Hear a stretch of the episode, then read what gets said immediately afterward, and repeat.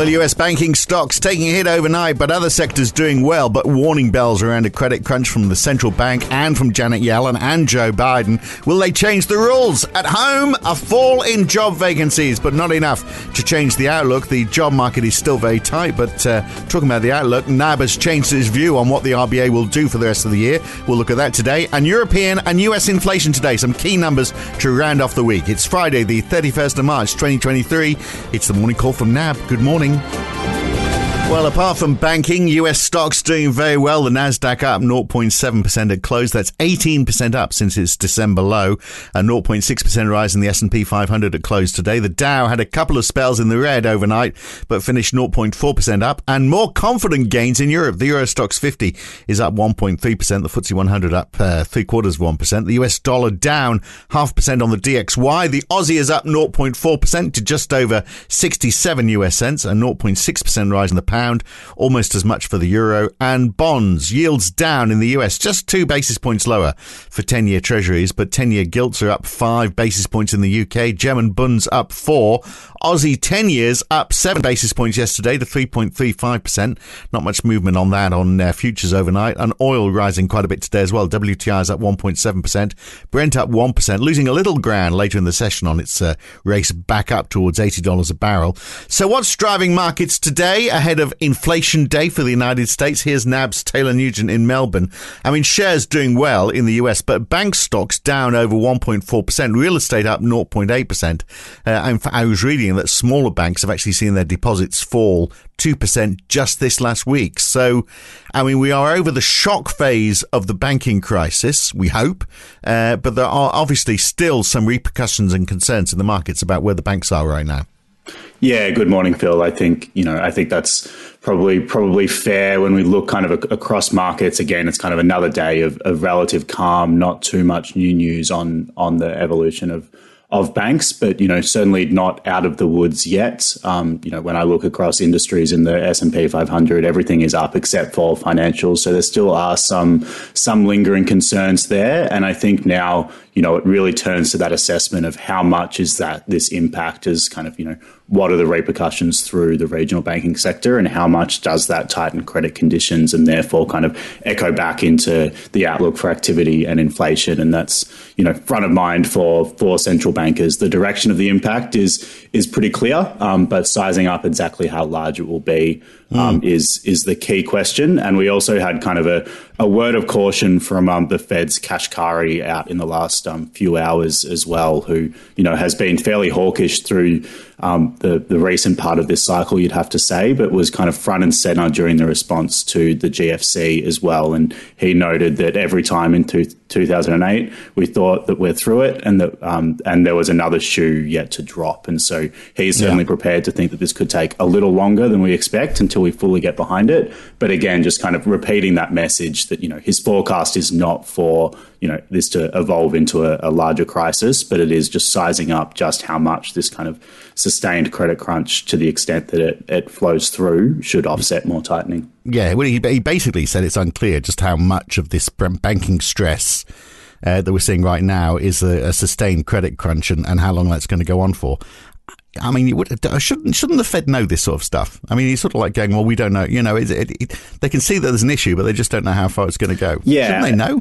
Uh, it's you, you would hope that they have uh, they have some sense, and they are they are being you know. There's plenty of commentary out there on on their, their best assessment. And I think it's pretty clear that they're assessing that it does offset the need for further tightening. We saw that in their, their response in the, mm. the recent meeting and with that dot plot staying where it is rather than moving higher. And there's a, a couple of other Fed speakers out overnight as well that kind of, you know, give us further hints on on their assessment. But, you know, there just isn't a lot of a lot of clarity at this stage. We had um, Richmond Fed President Barkin noting that, you know, the that inflation is um, to the extent that inflation persists, then the Fed can react by by raising rates further. No surprises there, but also pointing out that kind of if he's wrong about the dynamics at play or about credit conditions, then the Fed can respond appropriately. So not kind of you know pushing back aggressively against um, against cuts, but a little bit more hawkish comments from um, the Fed's Collins as well, who her assessment certainly is that this partially offsets the need for additional rate increases, but still. But is that the case? I mean, it's I mean, if if there's tighter, you know, banking lending standards going on.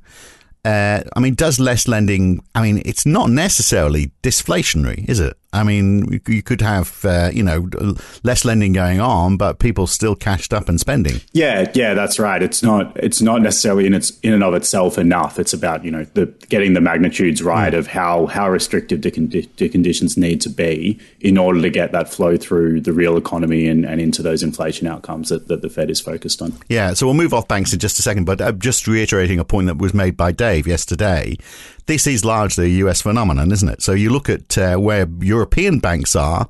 I mean, their shares are at one and a half percent today. Of course, they fell uh, with the banking crisis, and of course with Credit Suisse and such like. But they are climbing back, which we're not seeing that recovery in the United States, and possibly that's because also today Janet Yellen uh, has been talking and saying, well, maybe banking deregulation has gone too far, and uh, Biden is now, you know, asking regulators whether they should reverse some of the rules that had, uh, uh, you know, had loosened in the in, in the Trump era.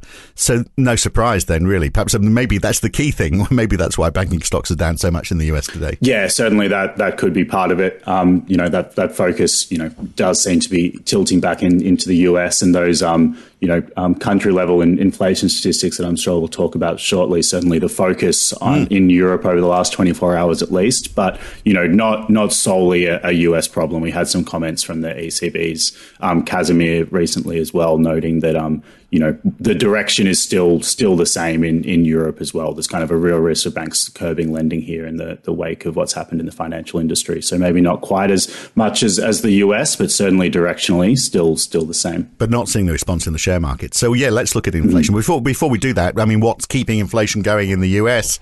Uh, it's, I mean, it's that persistence in the jobs uh, market, isn't it? The fact that there's just so many people employed. The jobless claim numbers for the US last week uh, they rose just 7,000 last week to 198,000. So still hanging on pretty close to record lows. Yeah, that's right. So a, a small increase there to 198,000, still remaining below 200,000. And, you know, maybe if you squint, there's a, a mm. small uptrend from, from its, its, recent lows, but really it, it, looks like kind of, you know, sideways at, at very low levels here. And it really is still kind of in the expectation that people are expecting this to to pick up further. So at the moment, still consistent with a, a tight labour market, but you know some of those forward-looking indicators suggest that this should start to lift as those recently announced layoffs start to, to flow through. But you know nothing to say that the labour market's turning quickly on this data. No, well we keep on saying it, don't we? You know when when when we start to see it turn, but when when when when's it going to happen? Uh, look, a big fall in inflation happened in Germany though, but that was expected. In fact, it was expected to fall a little more than it did.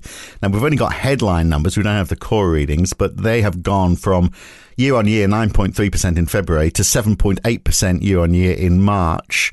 Uh, the, obviously, base effects having a big play on this, and the core could actually have risen if we had those. Numbers. Yeah, that's right. Those um, those European inflation numbers out of Spain and, and Germany kind of offsetting surprises at the headline headline um, level. Spain falling to 3.1% from 6 so a very very large fall there and that just you know reflects those base effects you talk about being larger in Spain because of more responsive energy price increases a year ago. Right. But we did we did get a core number of course for Spain, didn't we? I mean despite that big fall in headlines, uh, only a minimal move in the in the core rate. So basically ignore the headline rate. Yeah, and certainly ECB officials have been very clear that you know headline inflation rates will be falling as these base effects flow through, and it's it's stubbornness in that core number that that is fo- in in focus. And you know, we did get that core number from Spain. It um, ticked down to 5.6 from 5.7. So, you know, remaining stubbornly elevated and, and, not moving a lot there. And, you know, we didn't get that, that core estimate um, out of the, the German authorities for the preliminary number, but I've seen some estimates based on the, the regional data that maybe that did tick higher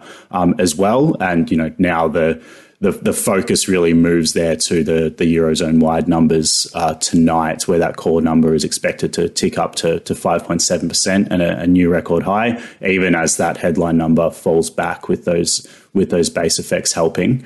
Um, and that that kind of, you know, though that evolution of the data flow really moving around um, European yields as well, with kind of that initial downside surprise in Spain earlier in the session, seeing Europe, um, German two year yields lower. Um, that reversing is kind of focus turned to that sticky core number, and then the German upside surprise seeing seeing that two year rate push higher. It's now up around around mm. nine basis points, but you know, for, for context, still around 60 basis points below where it was on, on the 9th of sure. March before this so, banking turmoil. So, so where you, does that leave us now then in terms of where the ECB goes next? So for, for the April meeting, still still pricing around an 80, 80% chance of uh, a 25 basis point increase. But, you know, there's about 10 basis points more tightening um, through the through the near term curve now, with about 60 basis points of additional tightening expected by September in pricing. Right, let's look at where we are closer to home then, because as to where the RBA is going to go next week, because we had the Aussie job vacancies yesterday. They fell 1.5% in February, 438,500, which is the lowest for a year, but obviously still well above where we were before the pandemic.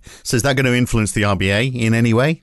Yeah, I think those vacancies data are important. It wasn't one of the kind of top tier releases that the RBA pointed to in that run up to the April meeting. But, you know, what we saw is that that 1.5% fall in the three months to February was, you know, fairly small, really. Vacancies are now only 9% below their peak in, in May 2022. They're still 92% higher than they were pre pandemic. And there's just 1.2 unemployed people per job vacancy. And that compares to over three prior to the pandemic. So still signaling a, a very tight labour market here. And I think, you know, what it does do is just kind of confirm that the, the read on the February employment data that it, it did confirm a, a, still tight labour market. Um, you know, it, it, supports that assessment, certainly. So NAB's belief is that there's still going to be a, a rate rise next week, another 25 basis points added uh, but perhaps beyond that, maybe this is the last one. Yeah, that's that's right, Phil. So we we did um, update our, our call yesterday. We we continue to expect a, a 25 basis point increase in in April. Certainly, kind of acknowledge that the, there's the risk that they that they do pause. The the data isn't kind of forcing their hand necessarily, but we do think that the data um, does make the case that the risks just aren't yet balanced at, at the current level of, of the cash rate, and we expect one more hike before an extended pause. We have, however however, um, taken out one hike. So we now expect a, a peak in the cash rate of 3.85%. I think the, the key thing here is you know, this is for a couple of reasons. One is an acknowledgement that the data flow is maybe a little bit softer um, on on balance over the last month or two. Um, it's also the case, though, that the RBA has been kind of pretty clear that it is, you know, looking for an opportunity to pause. It doesn't see the need to do too much, and we just don't think that the data flow is really going to going to force their hand to to continue pushing higher. The the um, thing to to note here is that you know the job for the RBA isn't just to continue to raise rates until headline inflation peaks. It's you know widely expected to have peaked in in Q4. It's really about whether the the level of rates is at a sufficiently high level to get inflation kind of sustainably back to that 2 to 3% target in the outlook.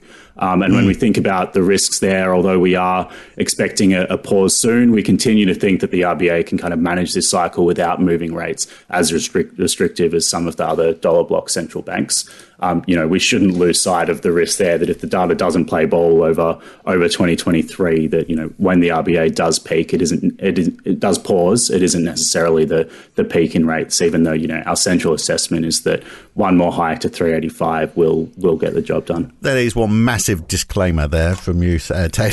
so now this might be a bit of a premature question. When do they start going down? Obviously not this year but early next year, we got a got a handle on that. I mean, it's it's hard to tell in this environment. Yeah, that's that's that. Yeah, that's it's it's a good question. We certainly don't think that that rates up around that level are you know going to be sustained in, in the long term. We do think they're restrictive. We don't see a case for kind of an early hike through this year, but we do have cuts penciled in through the the first half of 2024 to take the cash rate back to 3.1 percent. Right now, over the over the water, the the ANZ Business Outlook uh, yesterday for New Zealand, they've still got very high inflation, although it was edging downwards. Inflation expectations down, pricing intentions have fallen.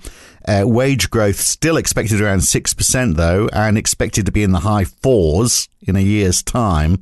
So it is moving very slowly, isn't it? So no surprise, you know, we are expecting a, a hike from the RBNZ next week as well, aren't we? Yeah, that's right. So that ANZ business outlook, um, you know, fairly insignificant movements across the kind of headline and activity and inflation indicators in the survey. And so still painting that picture of kind of a fairly soggy activity backdrop, but paired with uncomfortably high inflation readings. And so, yeah, no, nothing in there to change that view of, of 25 basis points from the RBNZ next week. China's PMI numbers later today. And we've already mentioned the euro area inflation. Obviously, that's the key one today. And also the US core PCE deflator. Uh, so we find out what's happening to prices over there. The year on year figure was 4.7%. If it goes up, uh, we're going to see, or if it doesn't go down much, we're going to see a market response to that, presumably. You know, maybe, hopefully, not too much go for surprise. We've already had the the CPI, but the core PCE deflator there, the Fed's preferred measure, is seen at 0.4 percent month on month. So still much too high for the Fed, even if it is a little bit better than than last month's 0.6. We also get income and spending data out of out of that survey as mm. well, and, and spending is seen up 0.3% month on month. And that comes after the, the January weather boosted um, number of plus 1.8%. So, you know, remaining in positive territory, not suggesting much payback from that, that strong number in January. Right. Resilience. If, if that data comes in as expected, of course. However hard central banks are trying, oh, the world over, it seems, a resilient economy, uh, isn't it? Um, but uh, we'll see. At some point, things are going to start breaking, surely, uh, or, or, easing.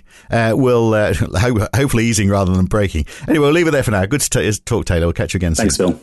I have to go now because you've probably noticed I'm starting to ramble. That's it for today. I'm Phil Dobbie for now. Back again on Monday morning. See you then. Thanks for listening.